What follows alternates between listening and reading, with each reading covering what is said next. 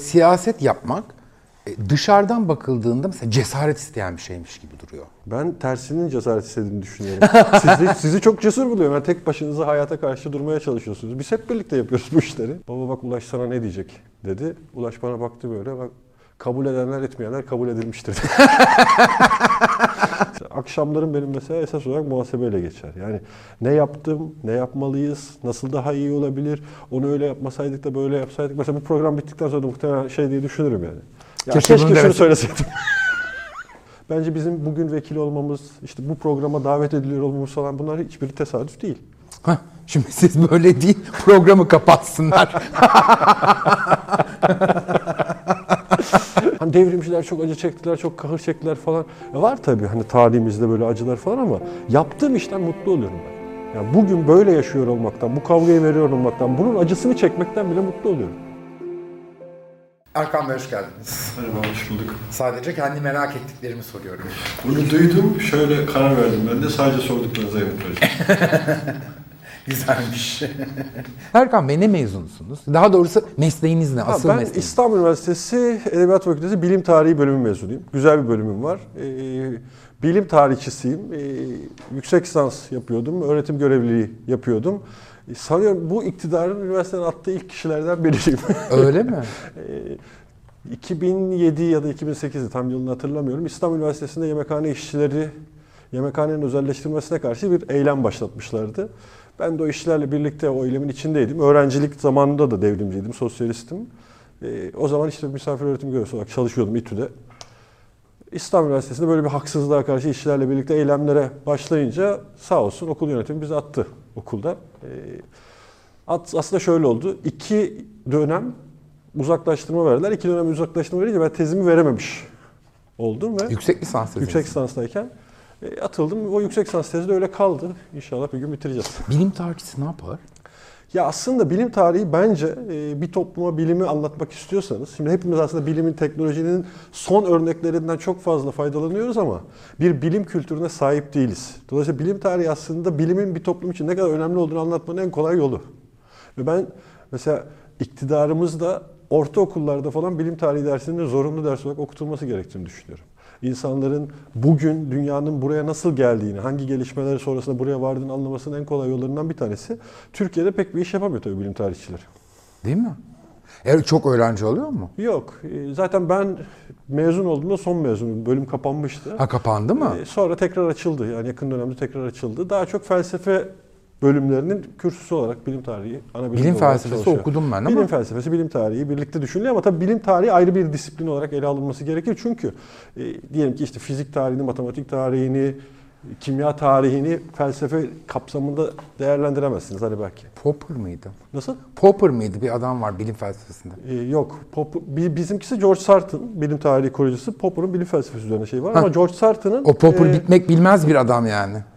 Ya ben açıkçası George Sarton'la başlayan bilim tarihi ekolünün Türkiye'de, mesela size ilginç bir bilgi vereyim.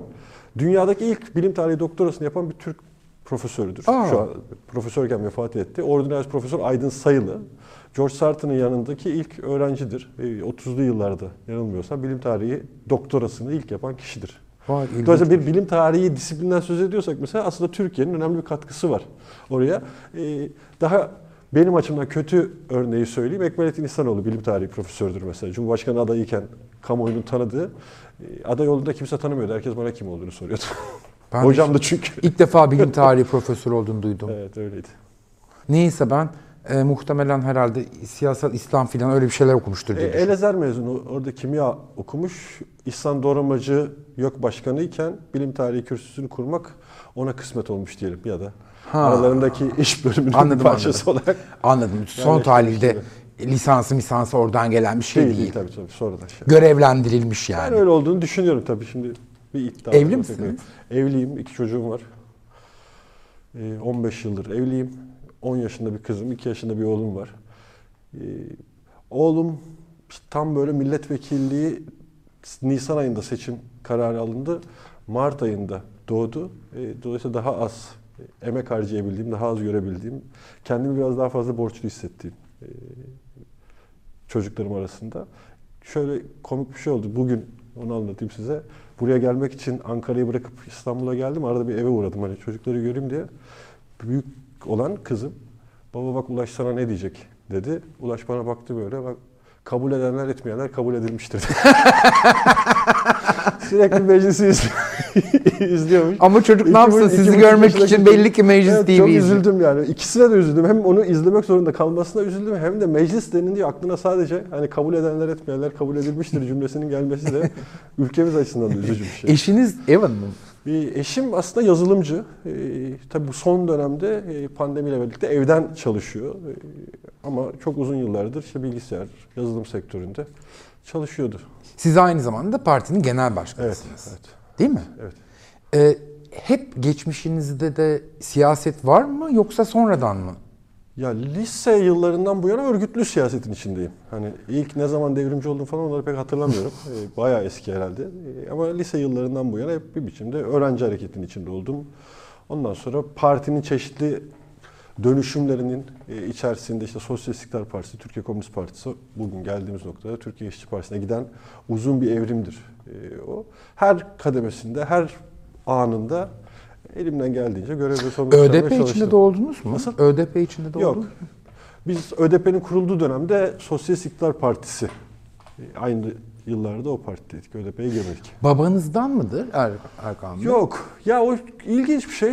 Ee, yani babamın ve annemin işçi olmasının sosyalist olmamda bir etkisi olduğunu düşünüyorum. Fakat onlar örgütlü değiller. Babam Almanya'da işçiydi. Orada bir sendika üyesi olduğunu hatırlıyorum. Hayal meyal ee, hatırlıyorum. Annemin de işte daha sonradan bana anlattığı tekstil sendikası üyeliği var. Ya bizim dönemin şöyle bir kötü tarafı var diyeyim. Mesela devrimci olduktan sonra ailelerimizde birilerinin devrimci ya da sosyalist olduğunu öğrendik biz. Yani oğlumuz kızımız bu işlere bulaşmasın diye. Mesela işte benim dayım on iki Eylül sonrası cezaevinde yatıyor. Amcam cezaevinde yatıyor kısa bir süre. İkisini de ben ne zaman öğrendim? İşte doksan yedide, doksan sekizde falan artık bayağı hani ilk gözaltına alınıp eve döndüğüm zaman bak dayın da tutuklanmıştı, amcan da tutuklanmıştı diye anlattıklarını biliyorum. Onun öncesinde saklanır böyle şeyler. Hani çocuklar onların yolundan gitmesin istenir ama bir biçimde herhalde yine de şey oluyor. Hani haksızlığa boyun eğmemek, baş kaldırmak gerekir falan gibi bir kültürel kodlar işleniyor demek ki. Siz Almanya'da mı büyüdünüz? Ben Almanya'da doğmuşum. Ee, ilkokula başlayana kadar Almanya'daydım. Ondan sonra ilkokula baş Türkiye'de başladım. Hep e, o zamanın e, Almanya'da çalışan insanları, çocukları ilkokula orada başlasın istemezdi. Yani bir kendileri de orada çok mutlu olmadıklarını düşünüyorum. Yani o hani sürekleşmesin. Bir biçimde biz ülkeye dönelim. Dönmek için de çocuklar bir vesile olsun ve çocukları da erkenden kurtaralım diye bir yaklaşım var. Ya bir de benim dönemim açısından söyleyeyim. Hani işte seksen beş seksen altı ilkokula başlayacağım yıllar için galiba Almanya'da ırkçılığın falan da çok yükseldiği bir dönem. Yani sonradan düşünüyorum. İlk hatırladığım duvar yazısı benim. Hani böyle siyaset o zaman duvarlara yazı yazmak biçiminde sağ ve sol içinde geçerlidir. İlk hatırladığım şey Türkan Raus yazısıdır ve e, herhalde ailenin öyle bir duyarlılığı gelişmiş yani çocuk burada büyümesi. Almanca konuşabiliyor musunuz? E, biraz yani. Sonra, o şuradan kaynaklanıyor. Sonrasında da yazları gidip gelmeye devam ettim. E, ama Almanca'ya bir tepkim olduğunu söyleyeyim. Yani sonuçta Almanya beni babamdan ayıran ülke olduğu için pek sevmezdim Almanya'yı. Ama mecburen biliyorum tabii. Siz buraya okumaya geldiniz. Babanız kaldı mı? E, annem babam işte gidip geliyorlardı. Babam orada çalışmaya devam ediyor. E, annemle babam gidip geliyorlardı. İşte örneğin hani on beş tatilde annemle biz gidiyoruz. Yaz tatilinde biz gidiyoruz. Arada bir babam geliyor. İşte yılbaşında babam geliyor falan. Hani yılın ne diyelim yedi sekiz ayı beraberiz. üç dört ayı ayrıyız aslında. Örgütlü e, siyaset yapmak e, dışarıdan bakıldığında mesela cesaret isteyen bir şeymiş gibi duruyor. Hmm. Ben tersinin cesaret istediğini düşünüyorum. Sizi, sizi çok cesur buluyorum. Yani tek başınıza hayata karşı durmaya çalışıyorsunuz. Biz hep birlikte yapıyoruz bu işleri. Yani yanımızda, yöremizde arkadaşlarımız, yoldaşlarımız var ve birbirimizden güç alarak yapıyoruz. Dolayısıyla sanki hani şu kaotik dünyada yalnız kalmak daha büyük cesaret istiyor gibi. Ben memur çocuğu olduğum için herhalde mesela bir parti genel merkezine girdiğimde son derece huzursuz oluyorum ben. Hmm. Niye bilmiyorum. Yani ben tam tersi ilk günden beri partiye girdiğimde, yani lisede öğrenciydim işte ilk parti binasından içeri girdiğimde, orada içtiğim çayın tadını hiç unutmam mesela, hep söylerim ya çok güzeldir, çok sıcaktır ve kendimi evimde gibi hissettim, hiç yabancı hissetmedim. Ama şu olabilir tabii, hani o konuda size hak veriyorum, bazı siyasi partilerin genel merkezlerine girmeme bile gerek yok. Fotoğraflarını görünce benim tüylerim diken diken oluyor. Yani hani öyle partilerden söz ediyorsanız doğal, ama bizim parti binalarımız, hani benim işte Kartal'da ilk gittiğim ilçe örgütünden işte bugünkü genel merkez binamıza kadar hepsi sizi kendinize, evinize kadar rahat hissedebileceğiniz yerler olacaktı. Ya bence o memur çocuğu olarak büyümekle alakalı. Bütün o memur çocukları siyasetle uğraş. Bir de ben seksen ön, seksen öncesinde liseye giden filan bir adamım. Dolayısıyla o dönem siyasete bulaşılmaması gereken bir dönemdi ya, belki de o yüzden bu kaldı bende böyle. Ya her dönemin kendine göre zorlukları ve kolaylıkları var. Yani bizim dönemde şimdi düşünsenize, ben işte seksen dokuz doksan falan, hani on on bir on iki yaşındayım böyle. Sovyetler Birliği çökmüş, Berlin duvarı yıkılmış. Hani benim hayatta politik olarak hatırladığım ilk şey, çok net hatırlıyorum, Romanya'da Çavuşescu'nun devrilmesi, kurşuna dizilmesi, işte o Romanya bayrağının ortası delikti, hatırlarsınız belki. Onlar, hani bunlar hep bugünden baktığımda karşı devrim olarak adlandırdığım şeyler. Yani dünya böyle sağa doğru dolu dizgin koşarken ben sola gitmeye karar vermiştim. Dolayısıyla her dönemin kendine göre zorlukları var. Ama keyifli tarafları da var tabii böylesi dönemlerde yapmakta. Mesela şimdi çok mutluyum. Yani doksanlı yıllarda herkesin bu memleketten hiçbir şey olmaz, bu memleket adam olmaz, bu ülkenin insanları için değmez falan dedikleri dönemlerde inatla, ısrarla, hayır arkadaş ben bu ülkeye, bu ülke halkına, bu ülkenin emekçilerine, yoksullarına güveniyorum ve göreceksiniz bu insanlar bir gün ayağa kalkacaklar demiştim. Annem, o zamanki sevgilim, dayım, teyzem, halam falan herkes deli bu çocuk diye bakıyordu. otuz bir Mayıs iki bin on üç günü Taksim Gezi Parkı'nda başlayan o, o muazzam olaylarla birlikte herkes dedi ki bizim deli çocuk haklı çıktı. Ben bunun büyük bir keyif olduğunu düşünüyorum. Şimdi bunu daha ciddi, daha bütünlüklü bir proje olarak yani Türkiye'nin önüne koymamız lazım. Hani orada bir isyanla ortaya çıkan, o hepimizin içinde aslında bizim savunduğumuz idealler varmış ama biz bunların farkında değilmişiz. Gezi Parkı'ndaki o isyanla birlikte ortaya çıktı. Fakat biz neyi başaramadık? Bunu derli toplu bir siyasal program haline dönüştüremedik. Şimdi o aşamadayız. Bence bizim bugün vekil olmamız, işte bu programa davet ediliyor olmamız falan, bunlar hiçbiri tesadüf değil. Bütün bu süreçlerin bir devamı. Heh, şimdi siz böyle değil, programı kapatsınlar. Evet. Son tarihli bu programa herkes çıkıyor. Yani, evet, evet. E, yani bence bu program, e, nasıl söyleyeyim? Yani bu, bu programa İbrahim Kalın da çıkıyor, bu programa e, transseksüel de çıkıyor, e, bu programa Barış da çıktı. Hı hı. E, ben Türkiye'de yaşayan her insanın e, söyleyecek sözünün olduğunu inananlardanım. Hı hı. Şunu kastediyorum biraz, ya bundan diyelim ki on sene önce bu memlekette sosyalizm fikri, bir sosyalist, bir sosyalist milletvekili, e, hani diyelim ki bin dokuz yüz altmış beşlere göre e, yok sayılıyordu. Gene vardı. Yok muydu yani? Biz, ben söylemiştim yirmi beş yıldır kesintisiz biçimde siyaset yapıyorum. Bugün ne söylüyorsam on yıl önce de aşağı yukarı aynı şeyleri söylüyordum. Aynı idealler uğruna kavga ediyordum. Aynı mücadeleleri veriyordum. Ama hani o gün sesimiz daha az çıkıyordu. Ya da sesimiz çıksa bile belki duyanlar değer vermiyorlardı söylediklerimize. Bugün biraz o haklı çıkmanın getirdiği bir güçle, enerjiyle biraz daha fazla sözüne kulak verilir hale geldik. Yetmiyor tabii. Hani şey değil, hani bu içinde bulunduğumuz durumdan da çok mutluyuz, yeter falan değil. Hayır, yani biz Türkiye'nin yüzde doksan dokuzunu temsil etme iddiasındayız. Dolayısıyla o kadar geniş bir alanı harekete geçirmemiz gerekecek. Solcular niye fraksiyonlara ayrılır?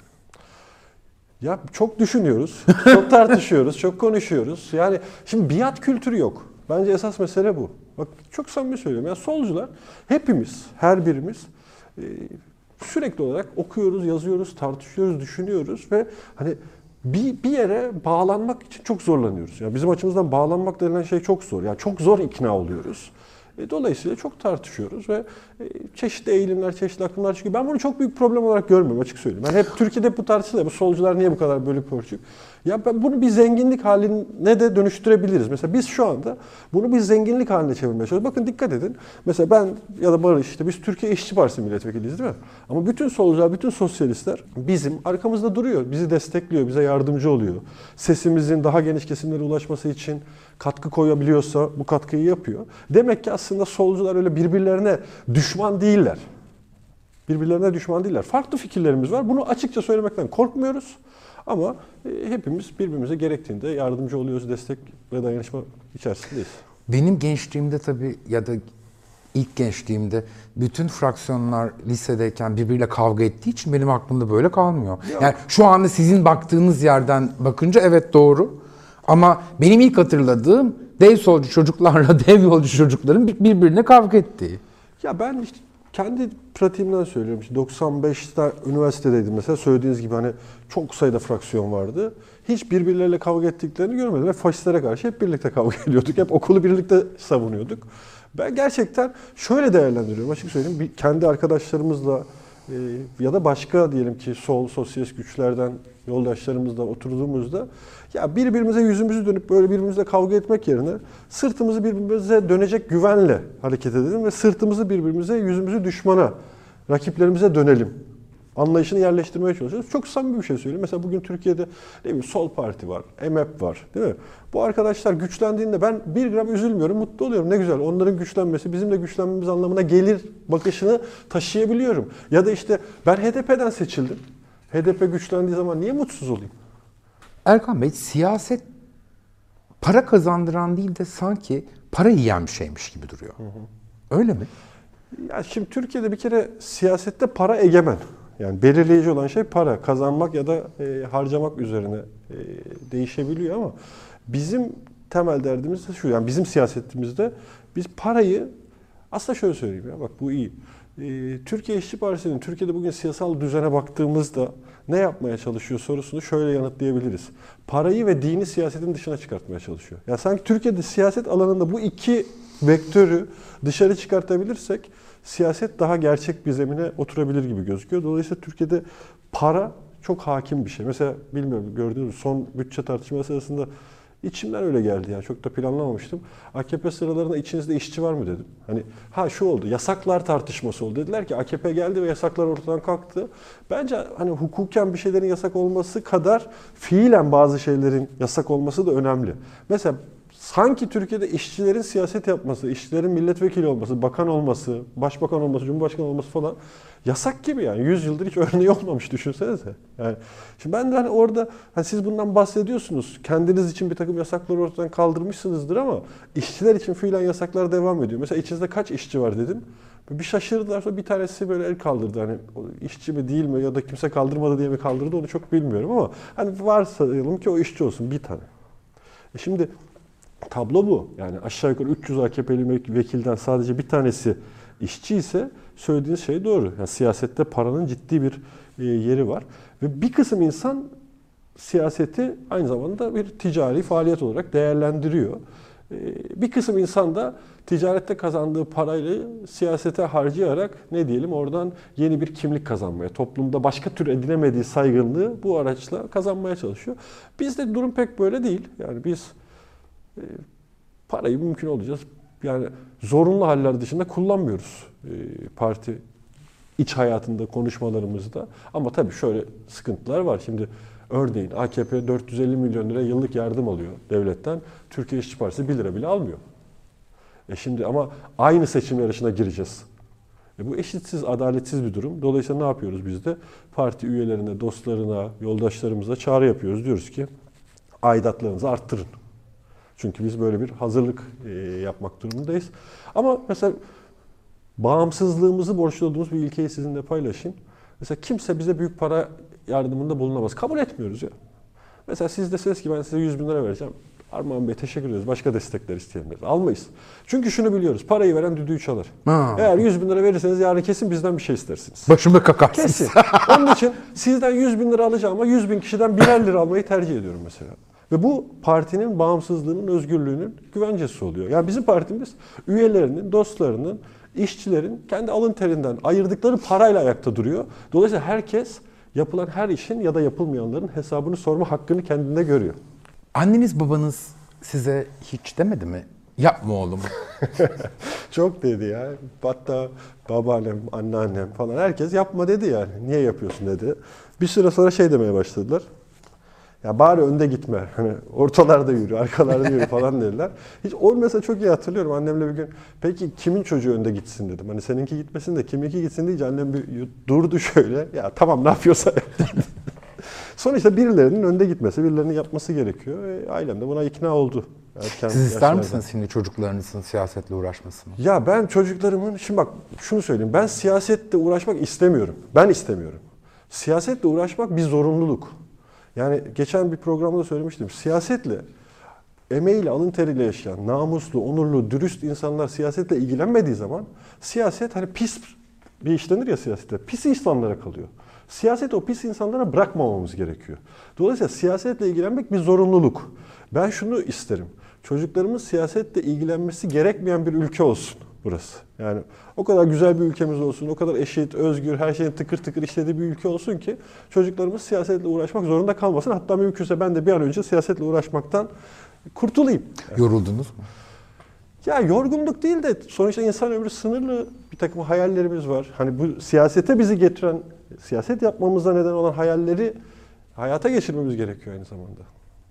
Yani mutlu olmak istiyorum. Ben mesela siyasete, açık söyleyeyim, toplumsal bir sorumluluk olarak görüyorum siyaseti ama aynı zamanda kişisel bir mutluluk da bu.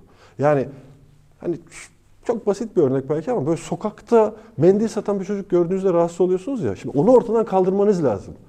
Bunun için siyaset yapmanız gerekiyor. Siz siyaset yapmadığınız zaman bireysel olarak mutlu olamıyorsunuz. Mesela bu pandemi, hani yanlış anlamayın, çok kötü, hepimiz çok üzülüyoruz falan ama hepimize şunu gösterdi. Ben o açıdan bu dersi alırsak bu pandemiden iyi bir sınavla geçmiş oluruz diye düşüneceğim. Tek başımıza hiçbir şey yapamıyoruz. Yani kendinizi mesela ne kadar korumaya çalışırsanız çalışın, ne kadar zengin olursanız olun, ne kadar büyük olanaklarınız olursa olsun, pandemi yayılmaya devam ettiği sürece etrafınızdaki insanlar kendilerini bu hastalıktan koruyamadıkları sürece siz de koruyamıyorsunuz. Sonuçta geliyor, sizi de vuruyor, hayatınızı etkiliyor. Ben sizin gibi düşünmüyorum. Yok, yok. Ben hep yalnız olmayı tercih edenlerden olduğum için mesela ben de şöyle düşündüm. Doğuştan mesafeli ve yalnız bir adam olduğum için pandemi bana hiç uğramıyor. Ama o işte bir... İnsan sosyal bir varlık Erman Bey. Mecbursunuz. Yani insanlarla ilişki içerisinde olacaksınız. Tercih etme hakkınız tabii ki var. Hani kimlerle birlikte olacağınızı tercih edebilirsiniz ama şu bence pandemi bize şunu gösterdi. İnsan yalnız başına yaşayamayan bir canlı ve ben mesela son derece rahatsızım yani pandemi süreçlerinden. Özledim ya, arkadaşlarıma sarılmak istiyorum, öpmek istiyorum, konuşmak istiyorum, ne bileyim masalar kuralım, sohbetler edelim istiyorum. Eşiniz de mutsuz muhtemelen Erkan Bey. E tabii o da yani o, onun bir de iki kat artmış durumda yükü. Hani hem ben mecburen Ankara'ya gidip gelmek zorundayım çünkü pandeminin ilk günlerinde meclisi kapatmaya çalıştılar. Ben de çok sinirlendim. Çıktım, dedim ki böyle bir şey olmaz. Eğer bu halk bizi vekil olarak tayin ettiyse pandemiyle mücadelede de milletvekilleri en önde duracak. Sen şimdi fabrikadaki işçiye diyorsun ki işe gidip gelmeye devam edeceksin ama milletvekilleri meclise gelip gitmeyecekler. Olmaz falan diye yüksek perdeden konuştum. Ondan sonra da hep gittim meclise. Yani tek bir gün devamsızlığım yoktur mecliste. E tabii ne oldu? Evdeki iş yükü, e, ayrıca işte çocuk okula gitmiyor, diğeri küçük. E, ayrıca...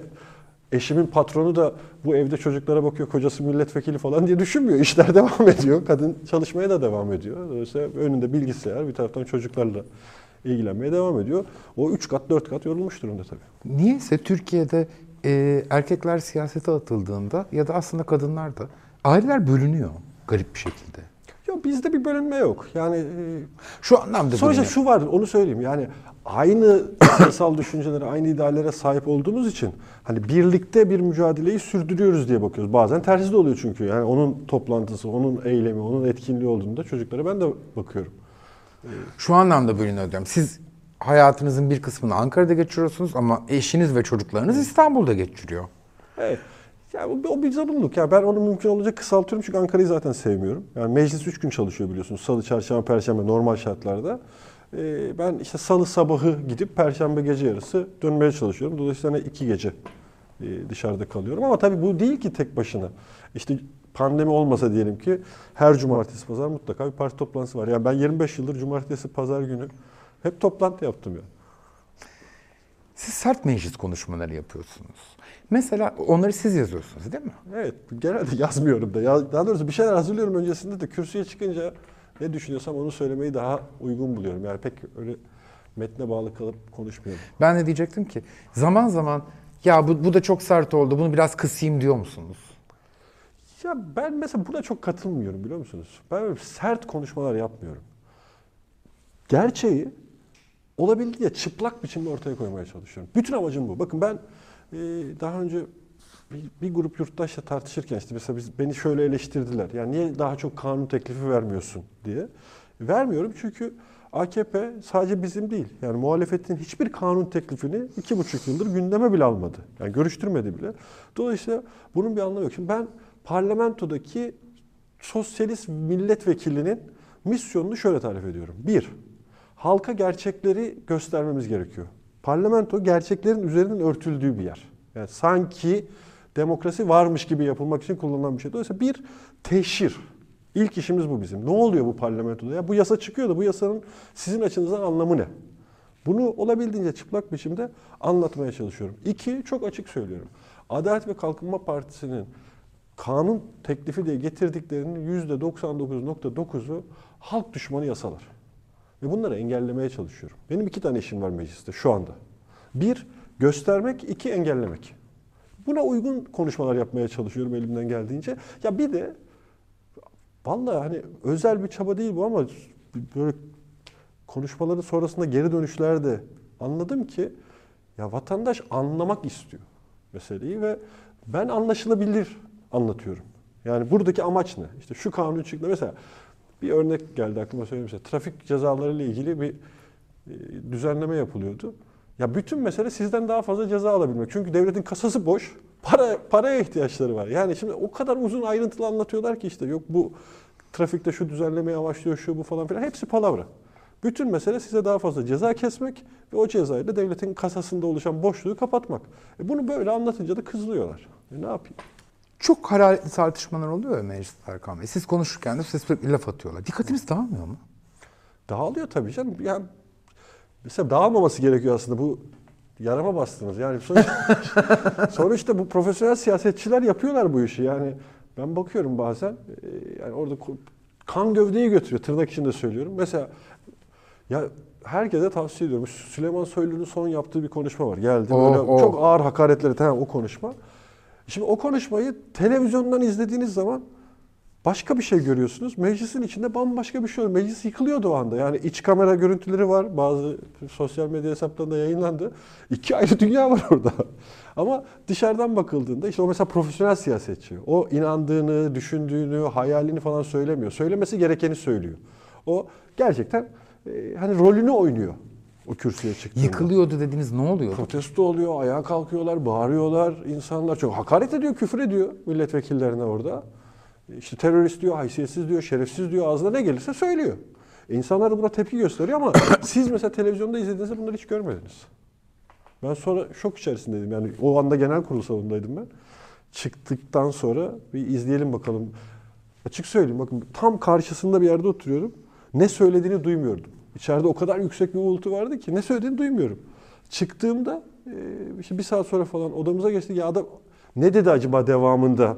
Daha başka bir şeyler de söyledi mi falan diye izlediğimde şaşkınlık içerisindeydim. Yani içerideki o protestodan hiç eser yok görüntülerde. Erkan Bey, o genel kurulun içinde işte demin anlattığınız gibi arbede oluyor, bağırılıyor, çağrılıyor, ayak... Gerilmiyor musunuz? Mesela ben bazen televizyondan seyrederken kendimi çok kötü hissediyorum, zapping yapıyorum mesela. Hani... Moda tabiriyle negatif enerji yüklenmek diye bir şey var ya. Var var öyle bir şey var. Ya benim için başlarda çok zordu. Onu söyleyeyim. E, çünkü şöyle şimdi ben dedim işte liseden bu yana sürekli konuşuyorum sonuçta. Siyaset yapıyorum. Ama şeyi fark ettim. Meclisteki ilk konuşmamda onu fark etmiştim. Çok şaşkınlık ve sonra herkese bunu anlattım. E, mesela bazen ben üç kişiye konuşmalar yapıyordum. Bazen de diyelim üç yüz bin kişiye mitingde konuşma yapıyordum. Ama hep şöyle bir ortak özelliği var.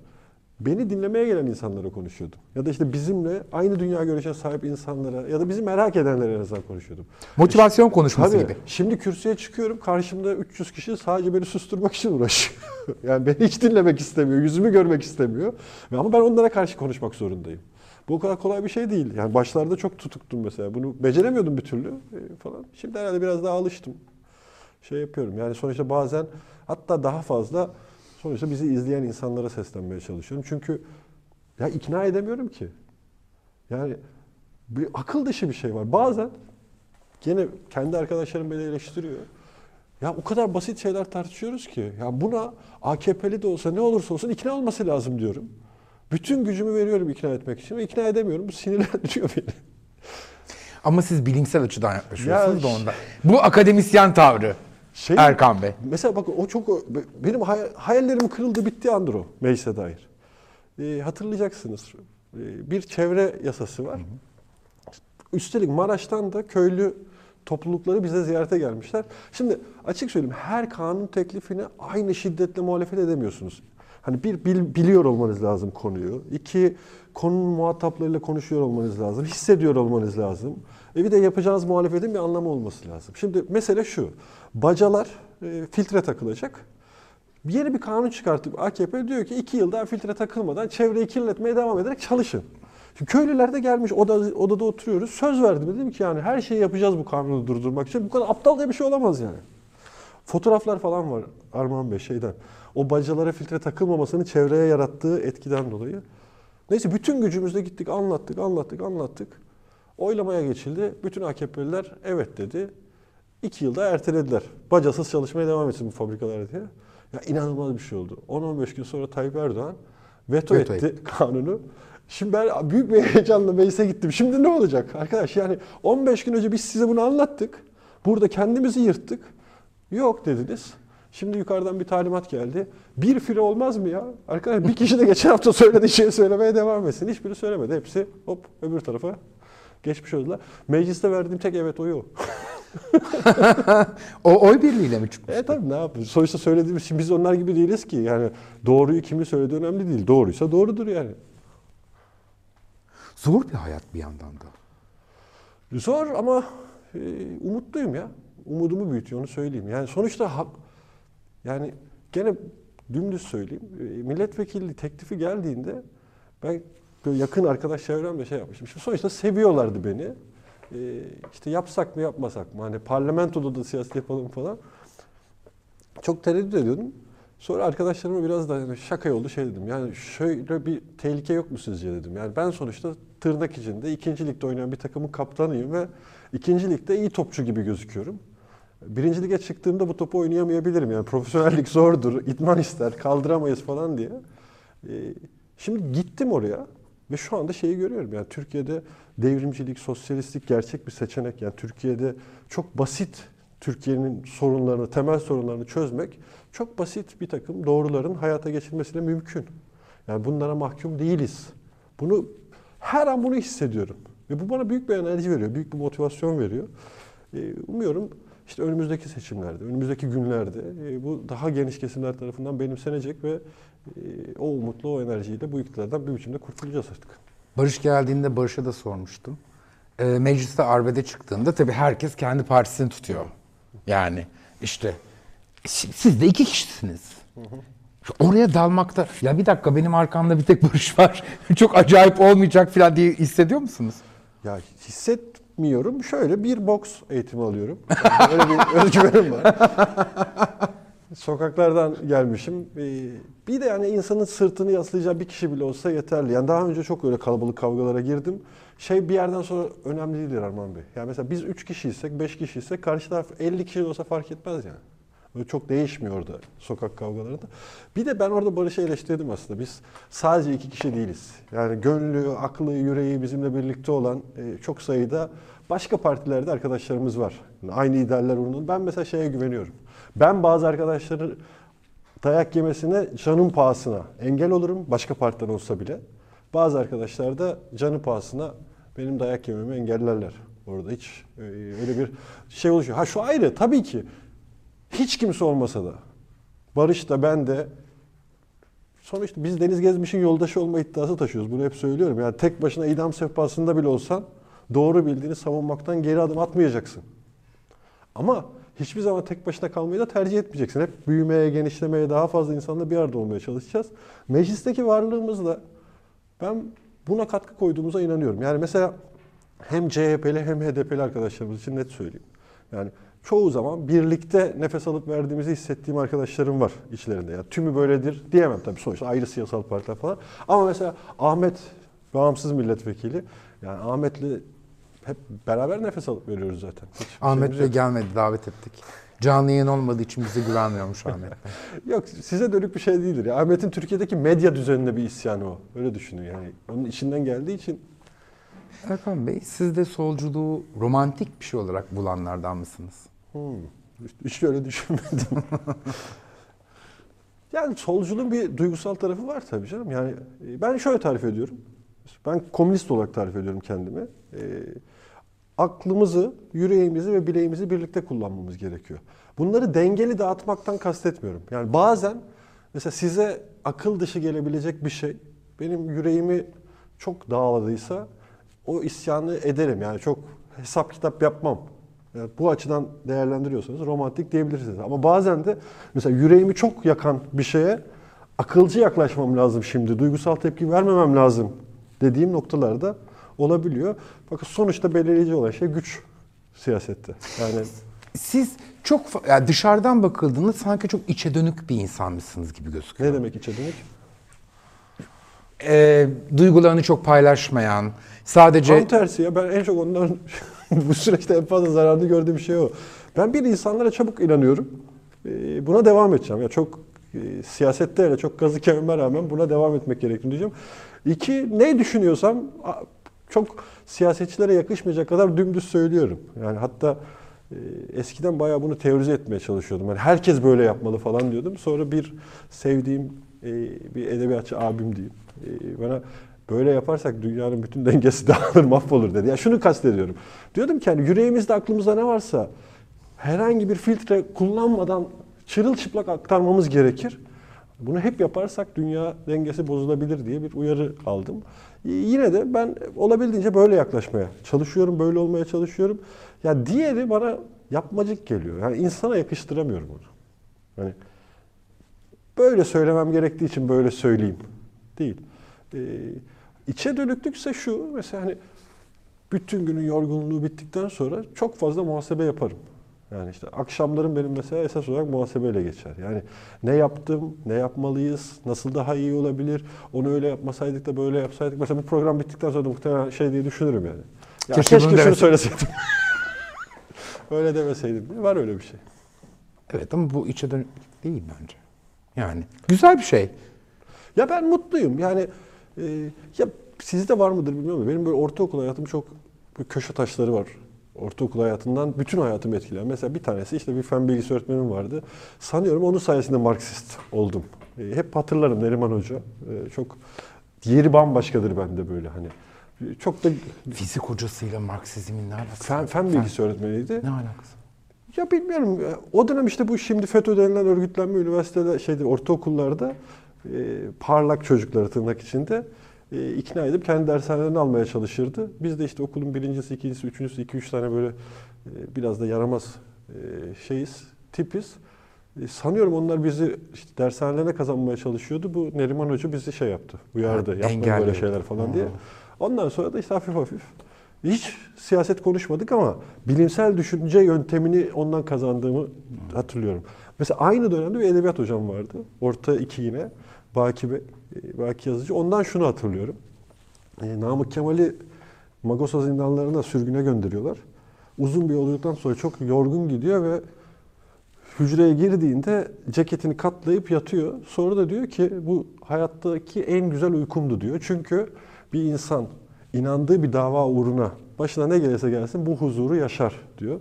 O mesela ilk gözaltına alındığım gün aklıma gelmişti böyle. Ben de aynı şeyi yaptım. Montumu çıkarttım. Yani ne yapalım kardeşim yani davamız uğruna bunu yaşayacağız diye. Üçüncüsü de beden eğitimi salonunda tam beden eğitimi öğretmeni odasının yanında Mevlana'nın bir sözü vardı.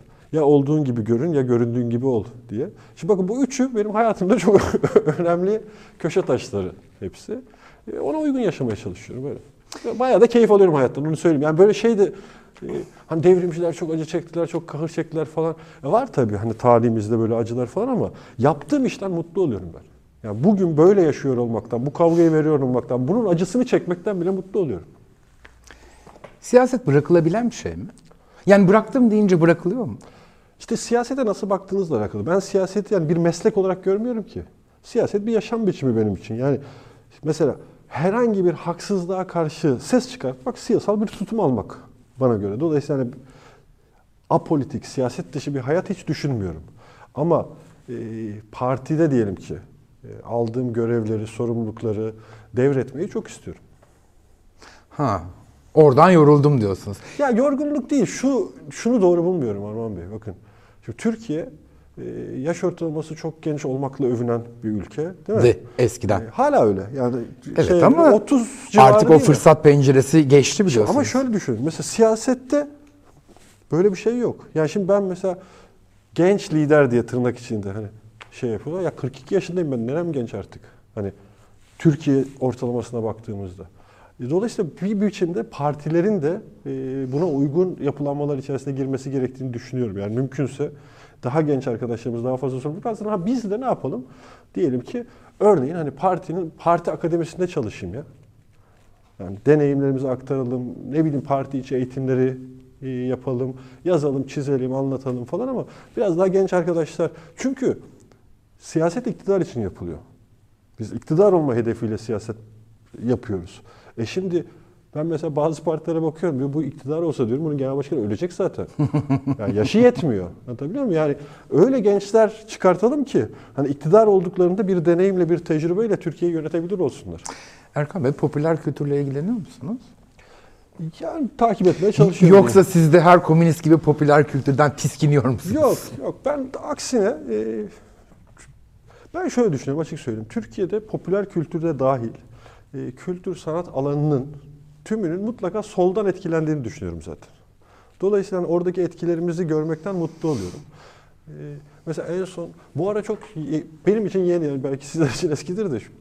Arabayla gidip geliyorum Ankara'ya sürekli ve okuyamıyorum. E, ne yapayım ne yapayım derken bu podcastleri keşfettim. Hmm. E, mesela geçen gidiş geri işte Murat Meriç'in bir müzik tarihi şeyi var, sekiz bölümlük. Bu kadar keyif aldığım bir şey yok ya. O kadar mutlu oldum ki bir sürü yeni şey öğrendim. Ve hepsiyle siyasetle de ilgili yani. Hani siyaset dışı bir şey yoktu. İşte Türkiye'de müziğin gelişimi, müzik tarihi, işte arabeskin egemenlik kurmasının seksen darbesi sonrası süreçte ilişkileri, işte ne bileyim ellilerde Amerikan propagandaları falan. Bunlar çok önemli. Bugün de popüler kültürü bu açıdan değerlendirmek lazım. Yani popüler kültür aslında kesinlikle toplumun nereye doğru evrildiğini gösteriyor. Yani birileri dışarıdan şırınga etmiyor bunu. Toplum bir bütün olarak farklı bir vektörlerin bileşkesiyle hareket ediyor. Dolayısıyla takip etmeye çalışıyorum. Ne bileyim işte bilmiyorum Netflix parçası mı mesela popüler kültürün şimdi e, herkes şimdi ben de Ağa babası. Ha, ben de mesela neydi bir başkadır değil mi? Herkes izledi şimdi izlemeden siyaset yapılabilir mi? Ben de izledim. Beğendiniz mi? Yani şöyle söyleyeyim hani öyle bir şey yaratıldı ki ben de iki, gibi oldum. İki, iki gün böyle çok yükseldi herkes. E, hatta hani bu kadar yükselmişken izlemesem mi acaba diye düşündüm. Bir günde bütün bölümlerini bitirdim. E, öyle o kadar yükselmedim diye. Ben yani haksızlık etmeyeyim. Emeğe. Ben de sizin gibi oldum. Ee, o kadar büyük bir beklentiyle oturdum ki o beklentim karşılanmadı. Ama bence Türkiye'de bir sürü işe bu haksızlık yapılıyor. Belki biz o kadar büyük bir beklentiyle oturmasaydık çok beğenerek kalkacaktık. Evet, evet. Ha mesela tersini söyleyeyim. Hani ben e, şeyi Behzat Ç'yi mesela bir dizi olarak o da popüler kültürün bir parçası sayılabilir. Önce romanlarını okumuştum. Tesadüfen gördüm. E, izlerken her bölümde çok keyif aldığım bir diziydi mesela o. Hani o açıdan e, o da farklı bir yaklaşım. Mesela orada da çok böyle soldan bakılınca e, pek beğenilmemesi gereken bir şeymiş gibi algılanıyor. Hiç öyle düşünmedim. E, ben esas olarak da şey roman meraklısıyım ve mümkün olduğunca hani bugün ve Türkiye'de yazılmış romanları okumaya çalışıyorum. Yani böyle şey değil sadece hani işte klasikleri okuyalım falan filan. Hani belki işte onları lise yıllarında falan. Kimleri takip ediyorsunuz genç? Ya şimdi gelirken Şükran Yiğit'in bir kitabı var. Onu almak için uğraştım. Bulamadım hiçbir kitapçıda. Şükran Yiğit'i çok severim. Ee, daha önce Ankara Monomur diye bir romanı vardı. Çok keyif alıp okumuştum. Ee, bir Akdeniz kedisinin hatıraları vardı. Şimdi e, Radyo Şarampol diye. Yeni çıktı iletişimde. Yeni çıkmış ilanını gördüm. Kitapçılarda bulamadım. Çok yeni çıktı. Ama size bir tavsiyede bulunayım. Mesela Can Gürses diye çok genç bir yazar var. Onu okudum. E, seksen dokuz doğumlu mu Can? Ben inanmadım yani. Türkiye'de e, bu yaşta bu kadar iyi bir eser çıkartılabileceğine inanamadım. Ölüyordum geçerken. Ben uyuyordum. De size Hikmet Hüküm'ün oldu tavsiye. Aa, okudum. Çok severim. Evet, evet, çok, evet. Çok başarılı. Bence mesela Türkiye'de değeri bilinmeyen yazarlardan bir tanesi diye düşünüyorum. Bir de sinema açısından değerlendirmek lazım değil mi? Hikmet Hükmetoğlu'nun romanlarını. Ben mesela onu da çok seviyorum, onu da söyleyeyim. Romanlardan uyarlanan sinema filmleri. İnsanlar genel sevmez. Ben, ben de seviyorum. Şey oluyorum ben, hayal kırıklığı oluyor. Kafamda yarattığım... Ya Hababam sınıfı için ne diyeceksiniz peki? Ama o başka bir şey. Mesela bir gün tek başına tartışalım. Yani bir gün tek başına benim kafamda yarattığım hiç hiçbir şey, hiç hiçbirisi değildi. Belki kafanızda yanlış bir şey yaratmışsınız. Ya evet, yönetmen yanlış çekmemiştir Erkan Bey. Siz de haklısınız. Bilmiyorum ki. Peki. Geldiğiniz için çok teşekkür ederim. Ben teşekkür ederim. Çok, çok keyifli bu sohbette. Sizi tanımaktan gerçekten keyif aldım. Ben çok teşekkür ederim. Sağ olun. Sağ olun. Çok teşekkür ederim.